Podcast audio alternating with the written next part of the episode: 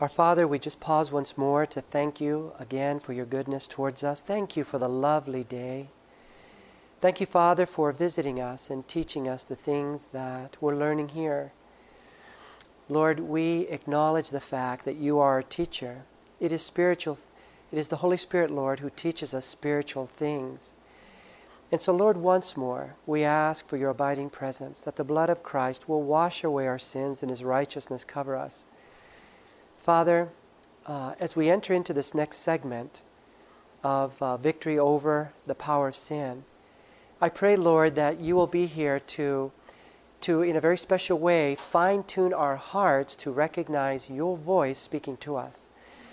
I pray, Lord, that you will give to me once more the illustration and the words, and I thank you for that, Lord, that your name will be glorified, and each hearer will receive what they need here today. We thank you and ask this in Christ's name. Amen. You know, I was sharing with you, um, I, I love talking about prayer because we serve a God who is real and a God who, want to who, who wants to manifest himself to us as being real. And I think it was December. Um, you know, working at the academy and the college uh, demands a lot of time for staff as well as for students. And I was just really sensing and seeing a need for our family to spend some family time together. Um, but I wanted to go west. I have found that when you go on, on vacation, that to go on vacation to visit family doesn't really give you much time with your own family because the kids run off with the kids and the adults are with the adults and you don't connect. And so I wanted to go the other direction. I wanted to go west, but we needed, you know, some financial help for that. And so I asked the Lord in prayer that if that was pleasing in His sight, that He would give me an invitation to go west, uh, that I can take my family and also share with others the things the Lord has taught us in the sanctuary. And it wasn't a week that we got an invitation to come out here to Weimar. And, uh, and that has been an answer to prayer for us in many ways. Our family really needed it. And I praise God that He cares so much for us, that He's real. And I, and I share with young people wherever I go that there is no greater adventure in this world than serving the Lord fully. There isn't. If you really want to live, how should I say, the Christian adventure, then make a decision to follow Christ fully, all the way not, not half heartedly, you know, not as, um, how should I say, cultural Adventists, but rather entering into the experience of knowing Jesus and surrendering the life to Him. And when we do that, I mean, life will never be boring again. Because God has called us to reach a world that is perishing in its sin. And, uh, and it's exciting to, to join God in that work. So, anyway, so I'm thankful to be out here. And uh, I just want to do a quick recap of some of the things that we have learned through the sanctuary prayer, and, and, and I'm going to springboard off that into our discussion for today. Uh, one thing we learned is, is that in the outer court, what we learned there is what we call justification. And, and I like to call it victory over the record of sin. Through the blood of Christ, our past record is, is washed away of sin. And so God gives us a whole new start in life. In place of our sinful record, He gives us His perfect record of life. He comes to us and He asks for an exchange. Give me your life, your broken life, and I will give you mine. And so, in the records of heaven, our, what appears in our life is the righteousness of Jesus. Are you with me so far? Okay? So, really, what that is teaching us is how to become a Christian. But justification, for it to be real, must also have the other component, which is sanctification. The changing from what we were to what He wants us to be. And, and I call that uh, victory over the power of sin. How to live above its power so that we no longer live under its power through the Holy Spirit. Are you with me? And, and we call this sanctification. And the last component is glorification, which is victory over the presence of sin when sin is done away with entirely. Are you with me? And so this is what the sanctuary teaches me, teaches us. You with me so far? Make sense? Okay. Yes. When we give our lives to Christ, we accept his sacrifice, then Jesus takes our broken life and he gives to us his perfect life. We commit our life to him. Remember that in the outer court, when Jesus died on the cross and they thrusted the spear into his side, what came out? So here's your water and here's your blood. That's the justification, the price paid. Are you with me? Okay. Then in, this, is, this teaches us how to become a Christian. This teaches, teaches us how to remain one. And it's spending time with the Holy Spirit each day as we spend time in His Word and communion with God through prayer. This is the daily experience. And this, this is how we get victory over the power of sin in the life. We're going to go into more details now that's done. But ultimately, what the sanctuary t- teaches us on the Day of Atonement is that sin is going to be eradicated. Not only from the universe, but, dear friend, from you and me. Okay? And so it teaches us the three phases in the plan of salvation victory over the record of sin, victory over the power of sin, victory over the presence of sin. Make sense? The one thing we have to understand oh, wait, let me pass this out to you. Come on in. Three, four. There you go. And there's, oops. You can. Here's a few more. I'm going to leave the rest right here for those who may come in later. the first thing we have to understand is that God is serious about dealing with sin. Sin is destruction. The wages of sin is what? It is death. And in Matthew 121, we find this very familiar text in reference to the Messiah as the angel talked with Mary. And she shall bring forth a son, and you shall call his name what? Jesus, for he shall save his people from their sin, not in their sin, but from their sin. This is the focus and the theme of the mission of Christ and the sanctuary. What we lost in Eden was the image of God, and the whole theme of the scriptures. And what the sanctuary teaches us is how God plans to restore within us the image that was lost. With me so far? Very, very important. Uh, so we're going to look here is we're going to take a look at this work, and we're going to begin with question number one. And I like doing the Q&A here. What is God's will concerning his people? 1 Thessalonians 4, 3 and 4 says, For this is the will of God, your what? Your sanctification, that you may abstain, and here's an example from sexual morality, it could be anything, that each of you should know how to possess his own vessel in sanctification and honor. And sanctification has to do with uh, being set aside for holy use. Now, within our hearts, our minds, uh, I want you to think of this illustration. There is a throne. Somebody has to be in charge of us. And before we give our lives to Christ, we're calling our shots in our life, or so we think. We're actually being guided by, by our, our, fallen nature and the devil. We just don't realize that. You know, I used to think that there were three sides there was God's side, the devil's side, and my side. And I just leave this between the devil and God, leave me out of it. It's not like that. There's only two sides. And Jesus says that if you're not for me, then you're what? Against me. There's only two sides. But, but in our hearts, there is a throne. And we like to sit on that throne we like to do what we want, when we want, and how we want. Amen? Oh, one honest person. But anyway, we all know that to be true. But when we give our lives to Jesus, we're asking Jesus to take control of that throne. It's not by force, it's voluntary. We ask Jesus to now be the, the, the king of our life and to rule upon our hearts. So, what does that mean? That means that when something happens, like for me, for example, the very first thing that Jesus took from me or asked, for, asked of me when I first gave my life to Him, um, I had a very, when, I, when the Lord uh, came into my life, I had a very strong sense of revenge. Okay? If somebody did something to me, they better get ready, it's coming back. The very first thing that Jesus gave, asked for, of me was this and uh, I remember reading that text as I began to read my Bible, and it said, Vengeance is mine, I will repay. And so when somebody did something to me, I'd get very angry. And then, you know, the, the previous, I wanted to default to my previous settings and be revengeful. But Jesus was saying to me, no. So I had to make a decision.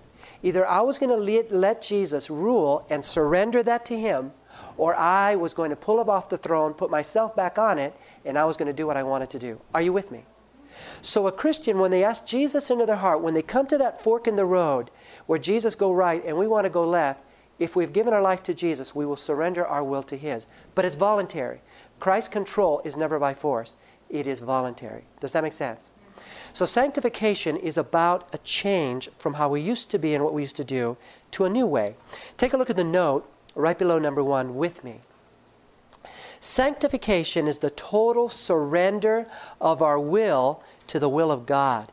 It is something God does in the repentant sinner who cooperates with God. Bible sanctification is motivated and empowered all the way by the Holy Spirit and directed to the honor and glory of God. Without His power working in us, we are totally helpless and hopeless. Jesus said, Without me, you can do what?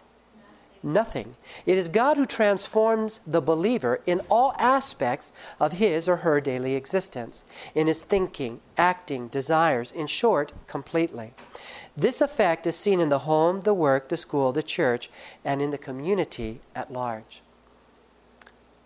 Yes. Thank you for shedding light on the matter. Um, you know, I, I, you may have said this and or you may have heard it, but you ever heard people say, "God accepts me the way I am"? You ever heard that? Um, I, you got a paper? Good deal. I, I don't. That's not true. It's not true. God does not accept us the way we are, and I'm so glad for that. God receives us the way we are, but He loves us too much to leave us that way. Does that make sense?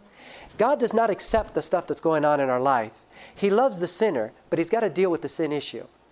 And so, so think of the invitation of God to tra- transform the life or, or, or to, to enter into our hearts like a shower.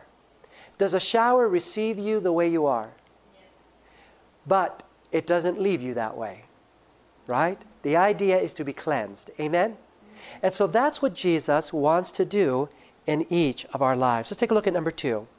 In order to enjoy sanctification, what attitude must one have towards Jesus and sin? And this is extremely important because this is where a lot, a lot are going to lose their souls over, is right here. Uh, 1 John 3 3. And everyone who has this hope in him does what? Purifies himself just as he is pure. So there is a process of separating from sin. Amen? We have to understand now, there's two things that have to be going on. There has to be a pursuit of Christ as well as a getting away from sin. If, if we focus on just getting away from sin, that's not going to save us. Because the power to get over that comes from Christ. So as we're pursuing Jesus and He reveals sin in the life, then through the power of the Holy Spirit, we begin to separate ourselves from those things that will come between us and Christ. You with me? Okay. Let's look at the next one. Exodus 33 13. Now therefore I pray, if I have found grace in your sight, show me now your way that I may know you and that I may find grace in your sight. And so this is a prayer of someone who has a humble spirit, a teachable spirit. This is someone who is willing to be told that they're wrong. Any of you like to be told you're wrong? No. Nobody likes it. You know, it's really funny. If an angel showed up on our front door with a clipboard to point out all of our sins, we wouldn't we, we could handle that pretty okay because it's an angel. But if somebody like your husband or your wife or your kids or your employer or somebody in the church comes to point out our stuff, we don't like it. But the thing is that when God does, when God begins the work of pointing out what's wrong in our life, He's going to use people in our life that is going to demonstrate whether we really have a humble spirit or not. You remember that when God went to show Israel their apostasy, He would always send them a, a what? A prophet. And just about every time, how did Israel receive the prophet? How did God's people receive the prophet? They rejected the prophet. And so we look at that and we say, What boneheads? How dumb can you get? But, dear friend, how do we respond when God sends someone into our life to reveal what's going on in our life? We have to recognize the voice of God. And so this really has to be our attitude We have to be willing to, to let the Lord work in our lives and reveal these things to us. Once again, let's look in the note below that one. True sanctification is a how often work? A daily work. There's a note right there if you want to use that. A daily work on the first page. Continuing as long as life shall what? Last. Those who are battling with daily temptation, overcoming their own sinful tendencies, and seeking for holiness of heart and life, make no boastful claims of holiness. They are hungering and thirsting for righteousness, and sin appears to them exceedingly what? You know, this whole concept hit me one day. Uh, early in my walk, I was in my late 20s. This is before we had children, my wife and I. And I was at home watching a football game. I don't do that anymore. Okay? Uh, I don't do that anymore. But I was watching a game that day, and my, mother, and my wife walked up to me and she pointed to me and she said, I need you to be the priest of this house. And then she walked off down the hall and disappeared into the bedroom. And, and, and there was nothing going on between us. It was a quiet, it was a nice afternoon. I don't know where that came from. I realize now that it was the Holy Spirit that had prompted her. Later, I asked her, What on earth? Why did you say that to me? And she, it just came to her. But the truth of the matter uh, was that neither of us even knew what that meant. And so I began to study my Bible.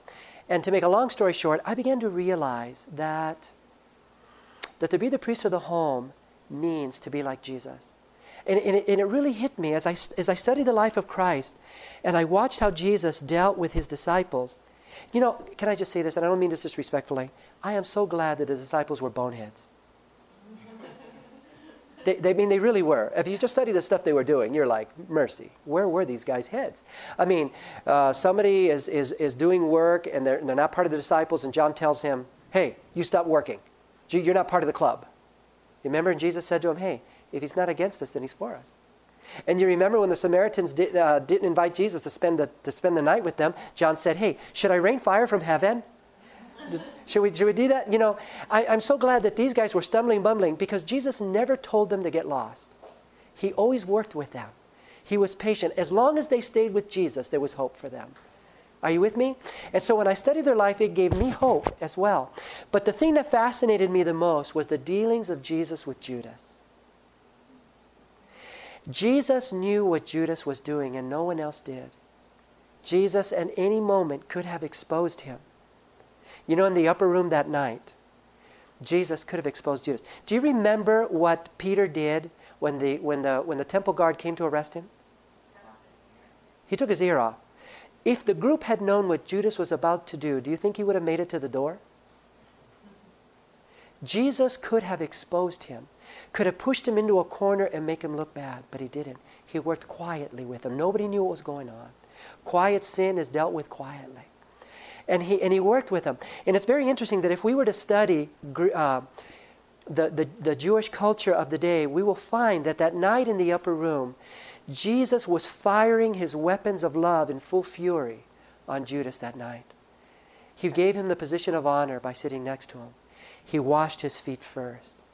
He gave him the first piece of bread. It was, he was totally showing honor and respect and love to Judas. Ellen White says that he almost surrendered his heart. And, and when, I, when I thought of the words of my wife, to be the priest of the home is to be like the priest, like Christ. It's not being controlling, it is leading by a loving example. It is by dealing with the rebel in a loving and patient way. It is never uh, compromising with evil and sin, but it's loving the sinner while dealing with the issues. Does that make sense? And so it was at that moment in my Christian walk that I realized that being like Jesus isn't some pie in the sky, wish upon a tar- star, let's see how close we can get. It is actually God's goal for you and me. For all of us, it is to be like Christ. Um, and so the key then is how is that accomplished? I don't know about you, that that has been a desperate struggle. I want to be like Jesus in everything, and I'm going to share with you the things that I've come to learn and I hope they'll be a blessing. But it's found in our next text. It's very simple. How is this work accomplished? John 15, 4 through 6, we find these words Abide. In fact, every time we see the word abide, I would like for you, everything I have it underlined. Yes, sir. Yeah. I know that the final generation before Christ sins to be removed. That's cleansing of the sanctuary, the body temple in a sense. Total removal of sin. Is there, is it possible for a generation before that to have that experience? Was Enoch, was Enoch translated? I'm sorry. Was, was Enoch translated? Well, okay.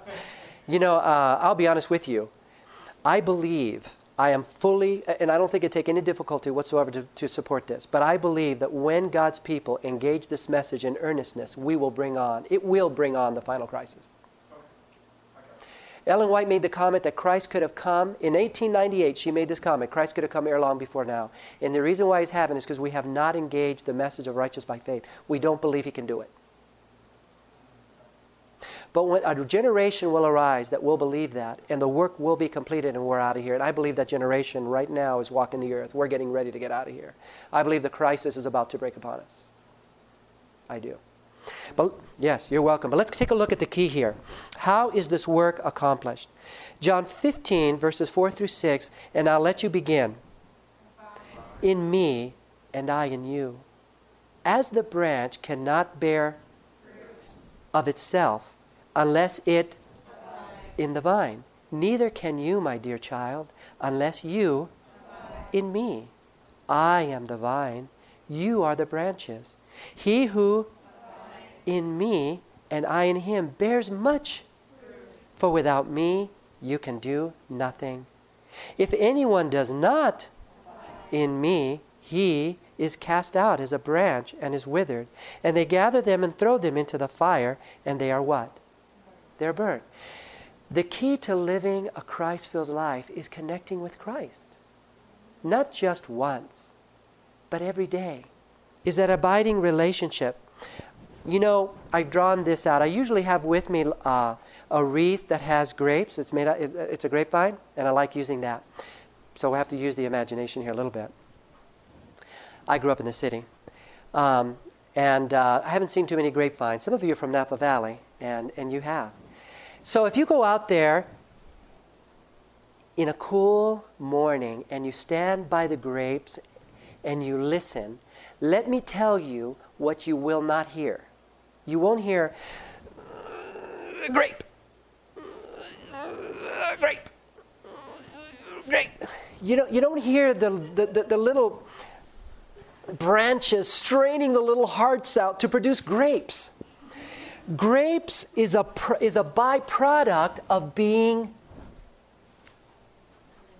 connected. It is by beholding that we become. You see, within each of us, God, everything in this universe operates off law. Amen? Except for planet Earth, actually, what we're doing. But, but most everything else is in harmony and is operating on natural law. Okay, what law is this? I don't believe in gravity. Did it matter? No. It didn't matter. Gravity still works. That is a natural law. God has placed in our minds a natural law. And in, in 2 Corinthians 3.18, why don't we look at that? Because this is very, very important. 2 Corinthians chapter 3. Paul is bringing out to us this principle of how the transformation works. 2 Corinthians 3, verse 18 But we all, with unveiled face, beholding as in a mirror. By the way, do you think of another text that talks about a mirror? What's that? The law. Okay, James talks about that, right? The law is a mirror. What is the law? It is a transcript of the character of God. What is the glory of God? His character. Watch this. But we all, with unveiled face, beholding as in a mirror the glory of the Lord, are being what? Transformed into the same image from glory to glory, just as by the Spirit of the Lord. So here we see the Holy Spirit as the active agent. But as we spend time in the Word, as we spend time meditating upon Christ, thinking about Christ, imperceptibly we're being transformed. Ellen White uses the expression imperceptibly. What does that mean? That means that you may not be that much aware of it. As long as you're focusing on Jesus, you're always, you and I are always going to be aware of our defects. Do you know when we get into trouble is when we start looking good? Laodicea is rich, increased in goods, in need of nothing. But as long as we're beholding Christ, we're always going to be aware of our, of our unworthiness. But our confidence is never in self, but in Jesus and his righteousness. Amen? But as we're looking to him, we're being transformed. Solomon said it a different way As a man thinketh in his heart, so is he. Do you understand now why the devil is so big into entertainment? He doesn't want us thinking about Jesus. We watch that movie, and for the next week, we can't get it out of our heads. And let me add, months and years. It just replays over and over. Man, if we did that with Jesus, what would we be like today? We have a natural default setting for evil, friends. We have to fight it. We have to fight it. And so the devil throws at us music and fashion and movies and books and anything that will magnify his character because by beholding, we become changed. And so the world is polarizing. There's a group that is becoming more and more like Jesus, and the rest more and more like the devil. Are you with me? In character. You and I choose what we think about. You and I choose what we behold. So if we really want to be like Jesus, it's going to be evident by the choices we make of what we are feeding our mind. Does this make sense? So the abiding presence, spending time with Jesus. Let's take a look at number four.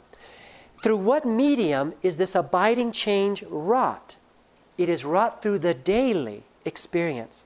My work in cooperating with Jesus is to meet with Him each day and submit to His work and leading. And so here we find in the brazen altar our confessing and turning from sin. John 1 9, if we confess our sins, He is faithful and just to forgive us of our sins. Amen? And number two, it's a daily commitment to Jesus. Galatians 3:27, for as many of you have been baptized into Christ, have put on Christ. So a commitment to follow Christ. Number three, an obedient uh, life, we learned this through the, Holy, through the candlestick, is brought about through the power of the Holy Spirit. Romans 15, 16, being sanctified by the Holy Spirit, right? And number four, studying the Word of God. That's what we learned from the table of showbread. And again, we mentioned, by beholding we become changed, changed, we are sanctified by His truth. And number five, it's communing with God in prayer. And that we learned at the golden uh, altar in 1 John 5:14, now this is the confidence that we have in him that if we ask anything according to his will, he hears us. Now listen. This is why the devotional life is not optional.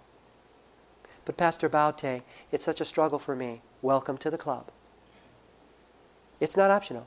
If we're really serious about getting ready for the second coming of Jesus Christ, a devotional life is not optional. Now listen, listen here. The devil doesn't care that we go to church on Saturday.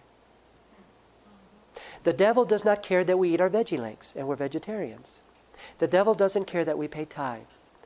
But when you begin to have a devotional life, now you have his attention.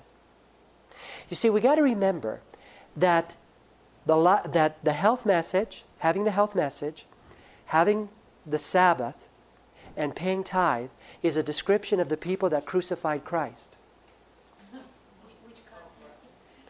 The health message, the Sabbath, and, and, and tithing is a description of the people that crucified Jesus Christ. But they were not meeting with God every day for the transformation in their life. So when they encountered their Savior, they didn't recognize Him. But when we spend time with Jesus each day and asking Him into our life to transform us, the devil now is going to take notice. And now the battle is on because the battle's for our mind. He doesn't want us thinking about Christ and yielding our life. You know, you may be a morning person. I, I am a morning person. You may be a morning person, but the moment you make the decision to meet with Jesus, you're going to feel like you have been super glued to your bed. Suddenly, you got to work late. Suddenly, you're going to be exhausted. It is a battle royale, dear friends. It is. But those who will be ready to meet Jesus, the second coming are those who fought through it. But Pastor Baute, there are times that I really blow it and I don't feel like I deserve to meet with God. Well, let me set the record straight. None of us deserve to meet with God. We will never do anything to earn that. It is extended to us as a gift. Ellen White makes this comment. She says, It is the times that we don't feel like, like praying. It is a time that we don't feel like studying the Bible that we must. Does that make sense? That's encouraging. So if you should blow it, if you should take your eyes off of Christ and for a moment you mess up, and now the devil's going to rain down on you and say, You hypocrite, you loser. God doesn't want to meet with you. Don't listen to him because he is a liar and the father of lies. You turn to Jesus and he's waiting with arms wide open. Okay? You with me? We serve a loving Savior who wants to deal with the sin issue in our life. Let's take a look at the note right below that section I just read. This is the daily holy place experience.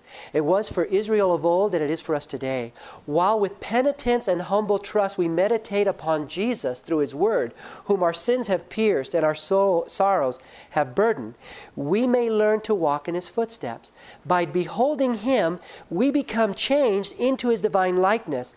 And when this work is produced in us, we will claim no righteousness of our own, but will exalt Jesus while we hang our helpless souls upon his merits. And it takes time for a proud sinner to understand this because sinners want credit for their salvation. We want to earn it somehow, and we can't, and we never will. All we can do is submit to the process. And when we do something good, give all the glory to God because there's nothing good in us. You know, I think of the words of Jesus, who talking to his, his disciples, he said this When you have done what you were told, consider yourself an unprofitable servant. And it's the same with us. We have nothing of which to bold, to, to, to boast except for the goodness of God. Does that make sense? But the human carnal heart does not like that. It wants credit.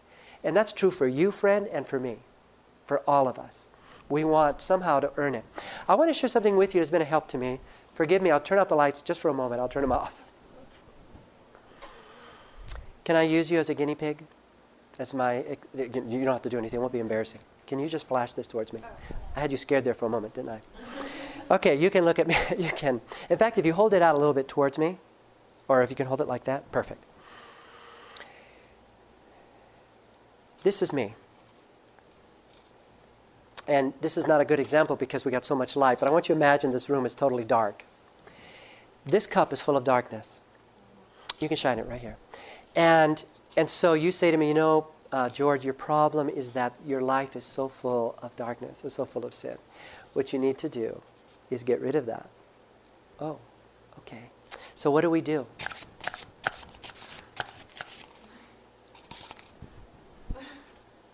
You know my problem is? I'm not trying hard enough. That's my problem. And we try and we try. Lord, I'm worse now than when I started. And we get so discouraged. I guess I was meant, maybe salvation was meant for everyone else but me. I guess that's what's happening. And then until a kind friend says, No, dear friend, turn to Christ. Your hope is in Jesus, not in yourself. And we struggle to understand what that means. And so we begin to spend time with Jesus and we turn to the light. Now, what happens in here? What happened to the darkness? Well, we look and there's still, we see that there, there's some light in there, right? But there's still some shadows. What do I do now to get rid of the shadows? And as we do, that light shines brighter until Christ lives in us fully, the hope of glory. And that light shines out from within us. You see, what we're dealing with is natural law. Light and darkness cannot coexist in the same space. Did you hear me? It cannot. And do you remember in the story of Lazarus when, um, when they asked for Jesus to come because Lazarus was dying and he didn't come. Do you remember what Ellen White said about that? She said Jesus didn't go because if he, had, if he would have come, then Satan would not, then, then he would not have fallen under the power of death. Jesus' presence in the room would have negated the devil's power to kill him. Do you remember that quote in the Spirit of Prophecy? I'm paraphrasing it, I don't remember exactly how it goes. But the idea is that in the presence of God, death would not would have lost its power. It would not have been able to take him down. As we spend time with Jesus, sin begins to lose its power in our life. Does this make sense? You know, I have people come to me who are struggling with various addictions, from pornography to smoking. And I will listen to them. And the first question I ask them is How's your devotional life? I don't have one. Or it's sporadic. And so their victories are sporadic. And so I, I, what I'll do with them is I'll say, okay, and I give them literature on how to give up smoking. I'll tell them, look, don't freak out. I'm not asking you to do it next week. I just want you to understand the process. So they do. And then I say to them, now we're going to pick a date. And then we pick a date, and I give them the book Desire of Ages, and I tell them, you read this book all the way through now. Every day you read. And as they do, and they're beholding Christ, then they have courage and strength to resist the urges until God finally breaks them totally free. I have watched Jesus break people free from sin through that simple book, Desire of Ages. I didn't send them off to some clinic somewhere. Are you with me? And the same thing with pornography or any, whatever the sin is. Victory is found in Christ. Are you with me? Victory is found in Jesus. And so that's the illustration there. You know, it, it's so interesting. I used to think that in the battle with sin that Jesus would somehow reach into my heart and rip sin out. And, I, and I've come to realize that's not it. But God works with me to show me what sin really is. And I vomit it up. I lose interest. And if you had only known me what I was like before, I used to give Christians a hard time. I'm really ashamed to say that. I used to mock them. You know the things I used to do, I now hate?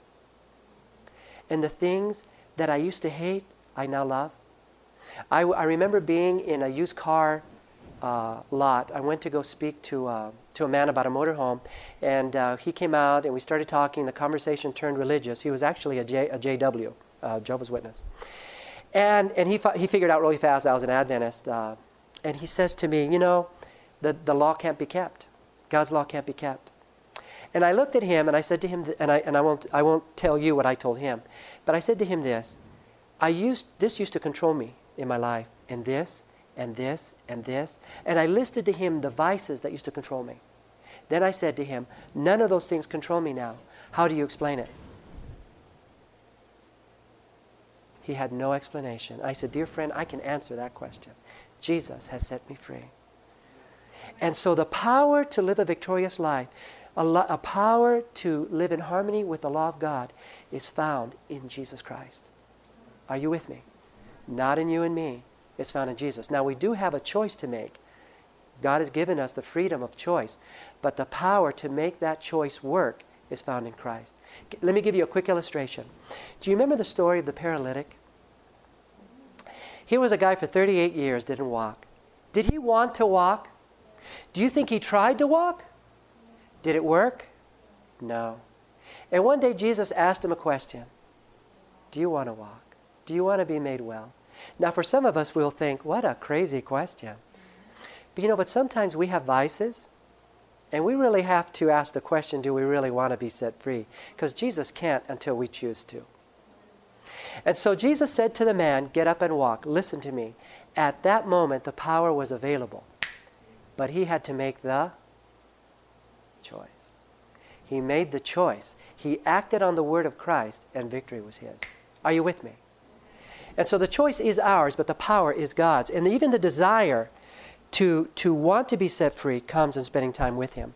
Let's take a look at number five, and it points this out. Where does the power to obey come from? Philippians 2.13 says, For it is God who works where? In you to will, that's your desire, and to do, that's the performance of His good pleasure.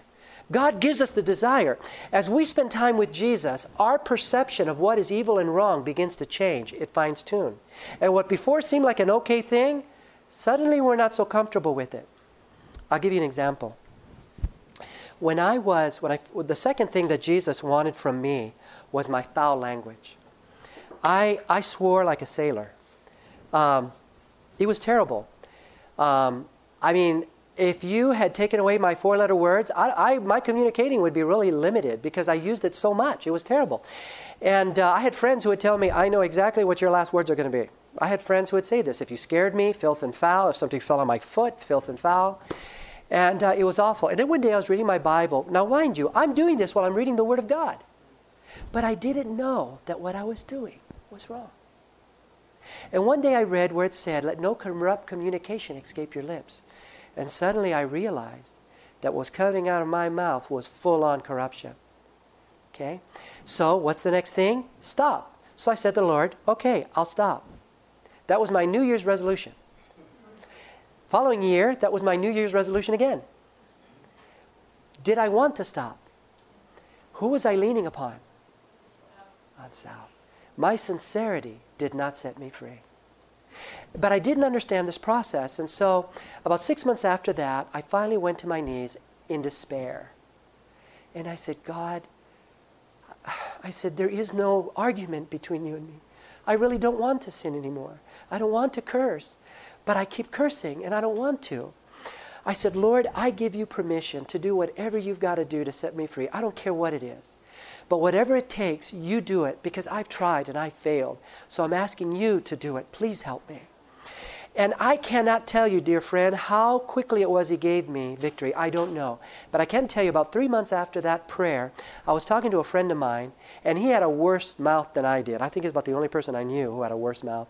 And whenever he and I got together and we started talking, it was so colorful. But we were on the phone and I was listening to him, and suddenly it sounded horrible. Ooh, yeah, how are you doing? Ah.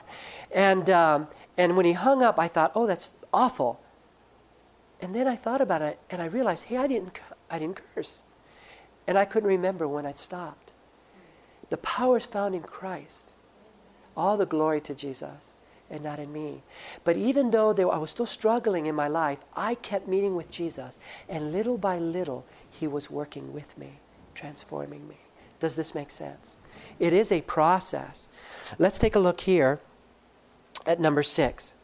How does God do this? Ezekiel 36, 26, and 27. Um, every time I, I see the word I, I would like you to say it nice and loud, okay? So we begin. This is God speaking, by the way. We'll give you a new heart and put a new spirit within you. Will take the heart of stone out of your flesh and give you a heart of flesh will put my spirit within you, and watch this, and cause you to walk in my statutes, and you will keep my judgments and do them. Thank you, sister. Hebrews 10:16. This is the covenant that will make with them after those days, says the Lord. Will put my laws into their hearts, and in their minds will write them. This is what God wants to do. As we spend time with Jesus, drawing closer, He works in us imperceptibly. And, dear friend, when Jesus gives you the victory, don't ever boast. Don't ever boast. All the glory goes to God. Let's take a note right below that. This is a quote from Desire of Ages, page 668. Hang carefully on these words. All true obedience comes from the heart. It was heart work with Christ. And if we consent, He will so identify Himself with our thoughts and aims, so blend our hearts and minds into conformity to His will, that when obeying Him, we shall be but carrying out our own impulses. The will refined and sanctified will find its highest delight in doing His service. When we know God, as it is our privilege to know Him. Our life will be a life of continual what? Obedience. Through an appreciation of the character of Christ, through communion with God, sin will become what? Hateful. See, the problem right now is the devil has covered sin with such glitter and glitz. We don't see it for what it is. But as we come into the light, suddenly we see things in a different light, and this thing that seemed okay suddenly isn't so okay anymore and sin loses its hold upon the life. I remember a story of a young man. Um, the story was set in the turn of the century, two turns of the century ago.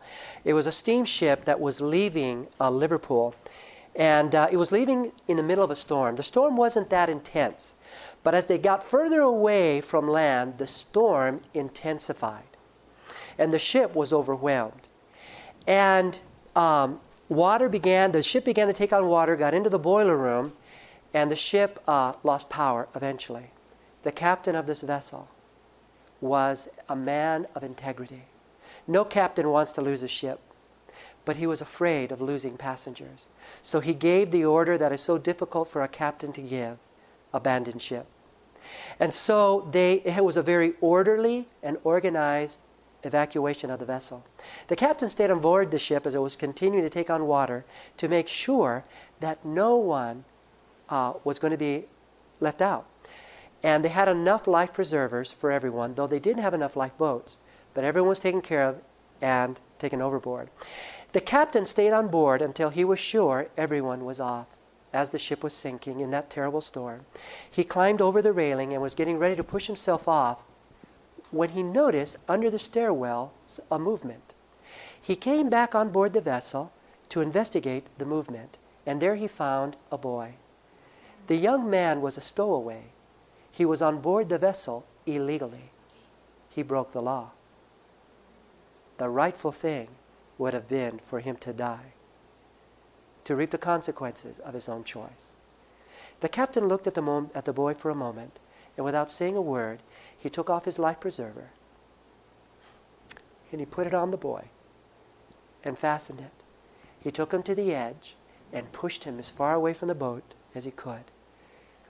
Later, when the passengers had made it to shore, the crew gathered everyone together and they took inventory to make sure everyone was there to see who was missing. They discovered only one was missing, and it was the captain who didn't make it to shore. When it was announced that the captain had died, the boy fell to his knees and wept. And as he wept, he said over and over, He died for me. He died for me. I want to ask you a question. Do you believe that the boy was ever tempted again to be a stowaway? Do you think that the boy had victory over stowing away? When we come to the place to understand what our sins do to Christ, it loses its power in the life. We view it differently. It is now repulsive to us. And what we once were is changed. Does this make sense? It is how God works in the life as we continue to draw closer to the light. Number seven, when united to Jesus, what is our duty? Colossians 3 1 and 2 if you then, being risen with Christ, seek those things which are above, where Christ sitteth at the right hand of God, set your affections on things above, not on things of the earth. The devil's job is to reverse that. He wants us to set our affections on the things of the earth and not be heavenly minded. And for the most part, and for the vast majority of the world, and dare I say the Christian world, the devil has been successful. But Christ is saying, No, dear friend, look to me and live. Spend time with me. Let me choose for you. Let me plan for you. I know what will make you happy. I created you. I know where how you tick. I know your needs. I can help you. And Jesus can and will. I bear witness to that. I bear witness to that. In Matthew 6:33, we have the answers. Jesus speaks to us, but seek first the kingdom of God and his righteousness, and all these things will be added unto you. You know, it's amazing to me that, that you know, when you think of Eve, what messed up Eve is she was looking where she should not have been looking. If you look at the account there in Genesis, it says, looking at the fruit, she saw that it was good to eat. Listen, when we start staring, spending time with stuff we know we shouldn't be spending time with, in the beginning we may think it's bad, but after a while it loses that. Listen, if there's a young lady and you're a man and you're married, don't, you don't need to be looking there. Don't think of it. Eradicate the thought. If you're single and you're a student and it's not the time in your life, eradicate the thought. It helped me one day to learn that just because the thought is in my head doesn't mean it's sin unless I entertain it. Satan has the capacity of putting thoughts in your mind. Did you know that? You didn't know that? Did you know the devil can put thoughts in your mind? He can. That's not a sin. But it becomes a sin if you start chewing on it. If you take ownership of that thought, the moment it comes in, kick it out. Call in the name of Jesus, claim a Bible promise. I learned this from someone who used to be a devil worshiper. In fact, he wrote a book called uh, um, The Power. Wait, it was Roger Morneau. He wrote a number of books.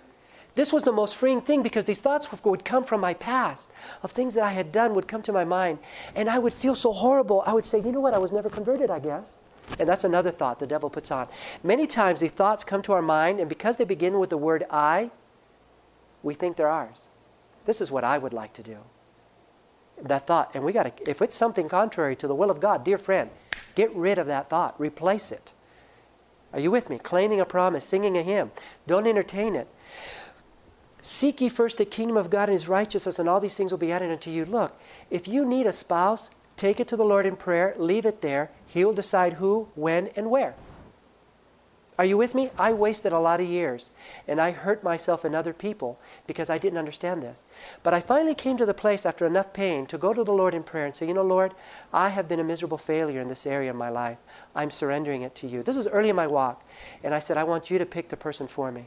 He brought a girl from North Carolina. I was living in California. And he brought her over to my school. And as I watched and listened, I began to see that, that God was, was in her life. And that's what I wanted and the Lord brought us together. Now, if somebody had said to me, if an angel had said, you know, we found someone for you, she's in North Carolina, and I'm, i would say, I live in LA County, I got 6.5 million people here. How in the world am I going to meet her? Hey, we serve a great God. He knows when and where. Amen? And so, if we seek to know Jesus and to do His will, He will give to us the things we need when we need them. We don't have to sweat it. Do you believe that, Fred? Listen, I can come up here and tell you stories of how he got me through school with no money. I can tell you, I, I, share with you some of the stories here, simple stories. We serve a real God. Many people come to me and say, You know, Pastor Baute, God doesn't do that in my life. So I sit them down and I ask them a few questions. Do you have a devotional life? Most of the time they say no. Okay. Secondly, I say to them, are, if they do say yes, are you doing what God is asking you to do? And if they say to me no, I say, Look, deal with these issues. God wants to be real with you, but you got to be real with God. Amen. Isn't that true? Let's take a look at number eight. Sadly, Paul warned that in the last days, much of, the, uh, much of Christianity would become like the world. 2 Timothy 3 1 through 5. But know this that in the last days perilous times would come. For men will be lovers of themselves, lovers of money, boasters, proud, blasphemers, disobedient to parents, unthankful, unholy, unloving, unforgiving, slanderers, without self control, brutal, despisers of good, traitors, headstrong, haughty, lovers of pleasure rather than lovers of God, having a form of godliness but denying its power. And from such people turn away. You know, just being members of the right club isn't going to save us. It's allowing Jesus to rule our heart and to being a living connection with Him and allowing Christ to shine through us. You, it's a living connection with Jesus. Does that make sense? It's not club membership that's going to save us, but that connection with Jesus. But we're living in a time where you can't tell the difference between a Christian and a worldling. They do the same things, they wear the same things, they listen to the same things, they watch the same things, and then they go to church on Sabbath and, and, and they're getting ready for the second coming. I am sorry, they're not. We're either preparing to leave with Jesus or to be left, or to be left here on earth in, in the fires. And, and that is being done by our daily choices.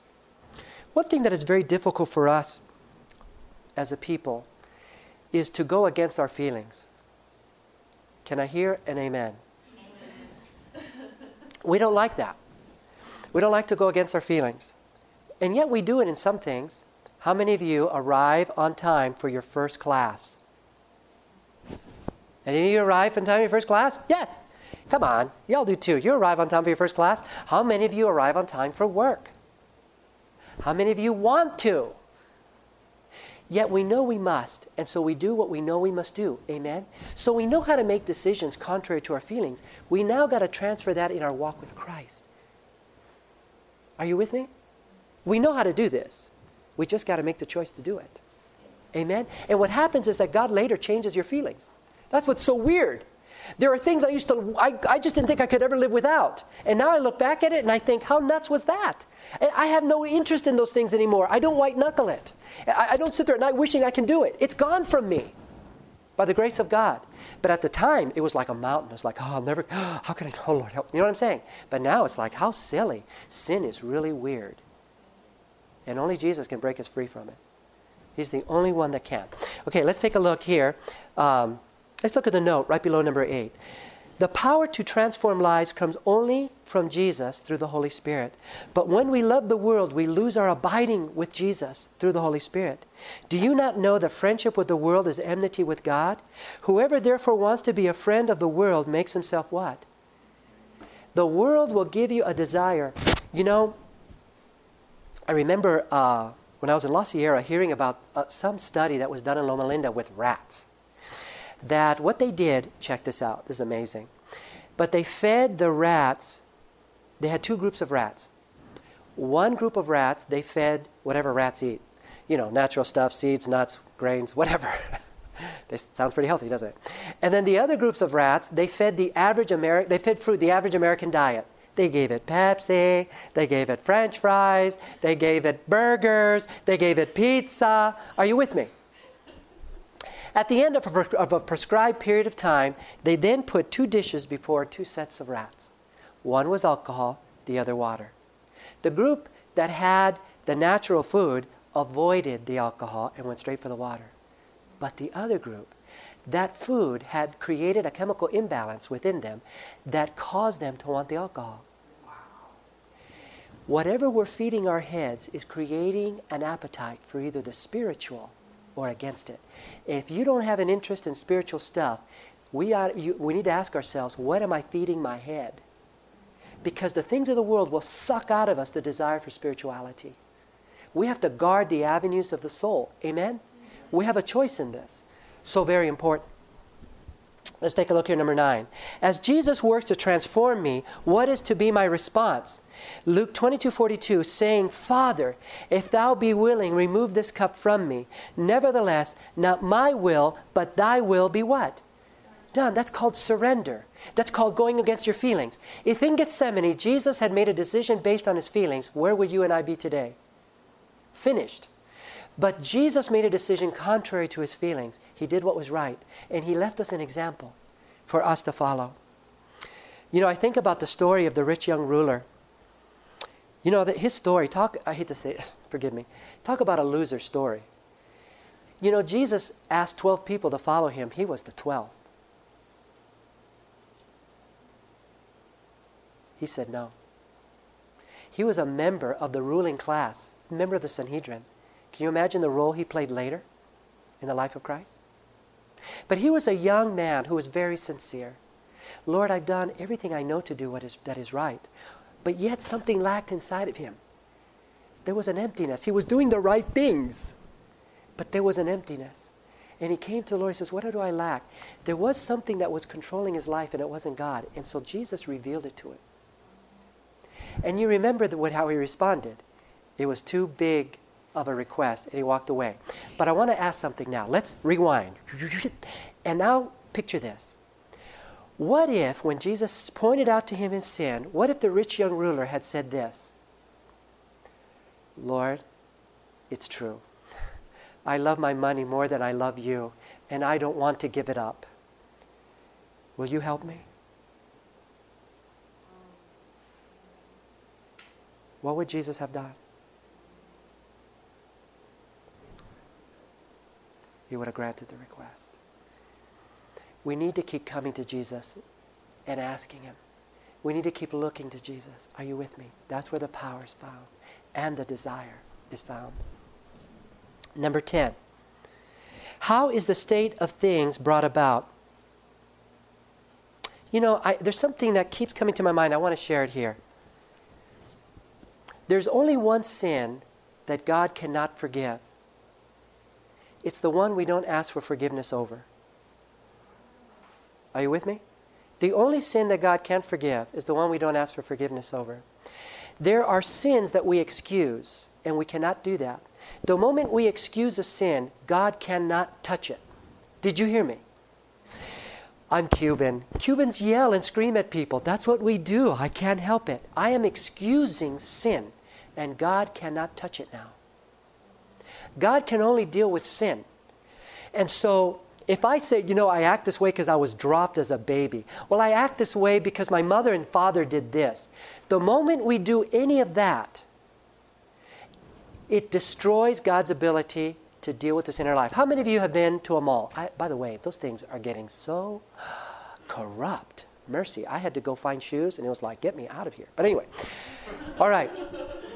You know that that when you go to a mall, you, are looking for your store, and that's me, laser surgery. Where's the store? I want to go there. Boom, boom, get out. And uh, and then you see a marquee that says you are. But does that mean you're going to be there for the rest of your life? No. No. It just means this is where you are right now. It gives you a point of reference, but the idea is to get to your goal. And so, okay, so you were dropped as a baby. Okay, so you're Cuban and you yell at your family or, or whatever. That is only you are here, but you got to get out of there. Your past may explain where you are right now, but that has got to change. That's not an excuse to continue in it. Does that make sense? And so that's what Jesus, Jesus wants to deal with the whole thing. Okay, where am I now? I, I of, okay, number 10. How is the state of things brought about? Romans 12, 2. And be not conformed to this world, but be transformed by the renewing of your mind, that you may prove what is that good and acceptable and perfect will of God. And that can only happen as we spend time with the Lord. The next one, Matthew 11, 29. Take my yoke upon you and what? Learn of me, for I am meek and lowly in heart, and you shall find what? Rest for your souls. Look at the note. The change is brought about by taking our eyes off sin and self and placing them on Jesus through the study of His Word and meditating upon His light. So often we focus on our sin. We focus on our sin. We focus on our sin. We focus on our sin. I did it. And by beholding, you become changed. Sometimes we focus on everybody else's sin. This guy in the church is, is mean. That lady in the church is this. By beholding, you become changed. Don't look at that. Okay, so you blew it. Look back to Jesus. Ask for forgiveness. Run to Christ and keep going. But don't keep meditating on your failures. But look at Christ's victory. By beholding, we become changed. 11. In all things, what should be our mindset? Philippians 2 5. Let this mind be in you, which was also in Christ Jesus. I like that little uh, cliche or what have you, WWJD, what would Jesus do? We need to spend some time with that. In certain situations, what would Christ do in my place? We need to ask ourselves those things. Number 12, to what extent must our deeds be done with reference to God's glory? 1 Corinthians 10:31, wherefore, whether uh, whether therefore you eat or drink or whatsoever you do, do it all to what? The glory of God. Too often we're trying to appease our friends. Too often we're trying to appease our bosses, and we're not taking into account, into account what pleases God. And we rob God of the glory that He wanted to shine through our lives when we're more interested in pleasing others than Him. You with me? Let's live for His glory, live for His glory and honor. Uh, let's take a look at number 13. How much must we give up to become a true disciple of Jesus? Luke 14 33. So likewise, whatsoever he be of you that forsaketh not all that he hath cannot be my disciple. You know, anything that becomes, becomes between our soul and our Savior, we must be given up. Amen? You know, have you ever thought of what Jesus gave up? He gave up his home and glory. He gave up the adoration of angels. He gave up that relationship that he had with his Father for all eternity. He now entered into a human body, and now for all eternity will be flesh. Now he has scars for the rest of eternity when you and I will have none. He gave up good things to save us. What in the world are we unwilling to give up? The only thing he asks us to give up is that which will destroy us. That's all, and nothing more. Nothing more. Number 14. If we thus follow Jesus, how will Satan respond? John 15, 20. Remember the word that I said unto you the servant is not greater than his Lord. If they have persecuted me, they will also persecute you. If they have kept my saying, they would keep yours also. In the last days, we know as a people that there's only one group that the devil is wroth with those who keep the commandments of Jesus. Of the, command, the commandments of God and have the testimony of Jesus Christ. Those are the only people that the devil's mad at. Dear friend, I want the devil mad at me. I don't want a happy devil on my case. If the devil's not concerned with me, it's because I'm on his side. Are you with me? When you give your life to Jesus and you have difficulties, the Lord only allows it to refine us. But He will never let us go beyond what we can't handle.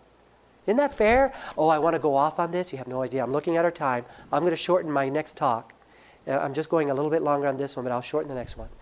But, but that is so awesome to me. Um, there was a, I remember a story, I lived in the South, and, um, and you know that in the South that there was slavery there. And this man uh, took his slave, and they were going to go duck hunting. He had several guns with him, and he took his slave, and the idea, of course, is shoot the ducks, right? And uh, on the way there, the man, the owner, was an atheist. And uh, he enjoyed mocking his slave, who was a Christian. And on the way there, he said to the Christian, You know, explain something to me. How is it that you're a Christian and you have such a difficult life? And I'm an atheist, totally godless, and my life is so easy. And the poor Christian man, he didn't have an answer. Well, they got to the lake, the pond rather, and they set up, and the ducks came, and the man began shooting the ducks and ducks began falling. And the, and the, and the master said, Look, look, forget the dead ones, go after the live ones, the, the wounded ones, don't let them get away. And so he did, he, he gathered them all, and then finally gathered up the dead ducks, and he came to the master and he said to him, I now have my answer for you. He says, What's that? He said, I'm like the wounded duck. The devil doesn't want me to get away, and so he chases me and gives me a hard time. He said, But you're like the dead ducks. He has you already. And so when you give your life to Christ, you can expect difficulty, but God will only use it to your good. He will bring out beauty for ashes. Whatever the devil tries to do to destroy us, God will use to purify us. Never forget that when you get a lump of coal and you put it under pressure and heat, that's how you get a diamond. You with me? That, that is something to teach us how God works. All right, number 15. Will the devil allow God to do this wonderful work in our lives unopposed? Revelation 13 6. Then he opened his mouth in blasphemy against God to blaspheme his name and his what? His tabernacle and those who dwell in the heavens. The devil hates this. The devil does not want us to understand what God is doing to save us. He doesn't want us to. So you know what he does? He set up his own tabernacle on earth with its own priesthood, its own high priest, and its own way of dealing with sin. So that men do not look to heaven, but to the earth. How sad is that? Not to heaven, but to the earth. Let's take a look at number 17. When Christians allow Jesus to finish the work in them, what will be the result? Matthew 24 14. And this gospel of the kingdom shall be preached in all the world for a witness unto all nations, and then the end will come. It's not just something that is preached, it is something that is lived. Because actions speak louder than words. And number 18, in this struggle, who is more powerful, the devil or Jesus? John 16, 33. These things I have spoken to you, that in me you may have peace. In the world you will have tribulation, but be of good cheer. I have overcome the world. And in 1 John 4, 4, you are, you are of God little children, and have overcome them, because he who is in you is greater than he who is in the world. Can you say amen to that? Number 19, therefore, how confident can you and I be that Jesus will be successful in my life? Now, I, I love this translation. It's the Weymouth translation. Watch how it reads Philippians 1 6. For this I am confident. For this I am what? Confident. confident. That he who began a good work within you will go on to perfect it in preparation for the day of Jesus Christ. And my young friends, are you and I ready and willing to let Jesus do that work in our life. He is ready and willing to do that. I'd like to close out with prayer. I'm looking at our time, and what I'm going to do is I'm going to make my next presentation shorter, and I'll make up for that time there. In the next presentation, we're going to look at the operation of the judgment. We're going to look at the mechanics. We're going to see how it works. Does that make sense? That's what we're going to do. Let's close out with prayer.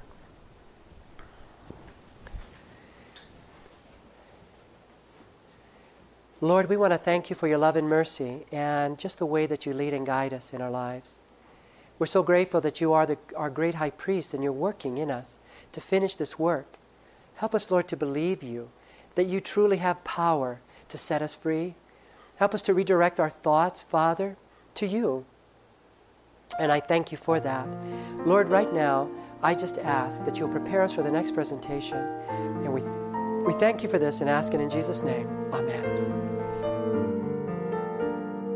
This media was brought to you by Audioverse, a website dedicated to spreading God's Word through free sermon audio and much more.